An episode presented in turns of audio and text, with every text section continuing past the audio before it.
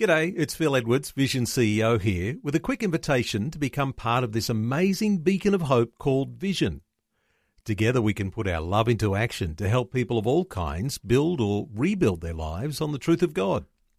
Please consider the part you can play during our upcoming Visionathon appeal, remembering that it's your support that makes Vision possible, including this podcast.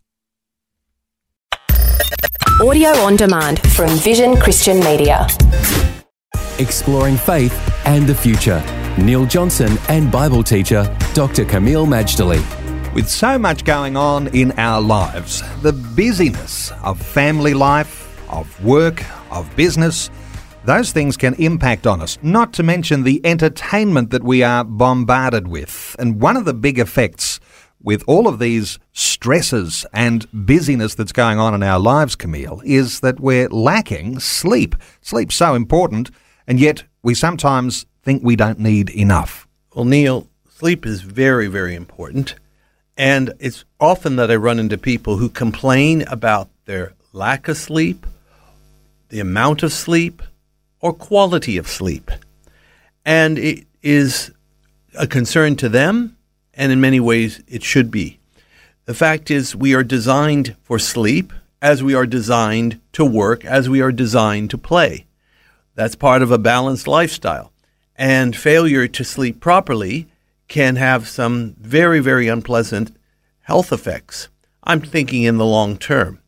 Now, there are some misperceptions about sleep that are contributing to people's anxiety. And I believe that God wants to bless everybody with this gift of sleep. So, you know, the truth is, with a change of attitude and with some minor modifications of lifestyle, people can actually get more sleep and they don't have to take drugs in the process. It does take discipline, doesn't it, Camille? It takes discipline and restraint, because the fact is, for many people, they are just too busy. I hear this all the time, this phrase, three words, I'm so busy. I'm not sure, Neil, whether people are bragging or complaining when they say, I'm so busy. I hear it in Australia a bit. I hear it even more in places like Singapore, Malaysia, and the like. If people would sit down still long enough and assess why are they so busy, chances are they would find the majority of what they're busy about is for nothing. It's irrelevant. It's vanity, vanity, vanity. Just ask Martha, sister of Mary, in Luke chapter 10. She was so busy, and she didn't even live in a major city. She was in a hamlet called Bethany.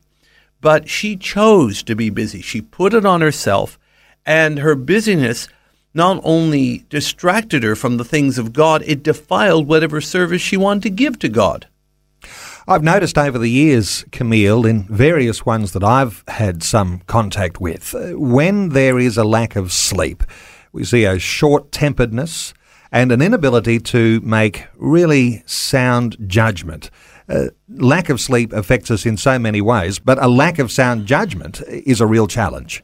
Well, there are people making all kinds of, pardon the expression, I don't mean to be rude, but foolish decisions, major decisions, snap decisions on things like where they're going to live. I mean, even moving interstate on a whim just because, well, either they're following the crowd or it's the impulse or something. Lack of sleep may be one of the reasons that they're undertaking these unwise decisions. But the other thing is, if it is God's will and God's design for people to have sleep, then one of the things we need to do is come to God and do business with Him, so to speak. In other words, enter into relationship, or how do we call it? Commit ourselves to Him. And I know for a fact, Neil, that when people do commit themselves to the Lord, one of the byproducts is He lifts the heavy burdens and He gives His beloved sleep.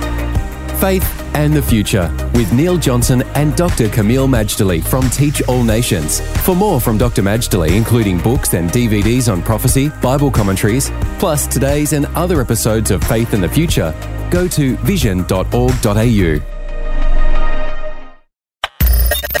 Thanks for taking time to listen to this audio on demand from Vision Christian Media. To find out more about us, go to vision.org.au.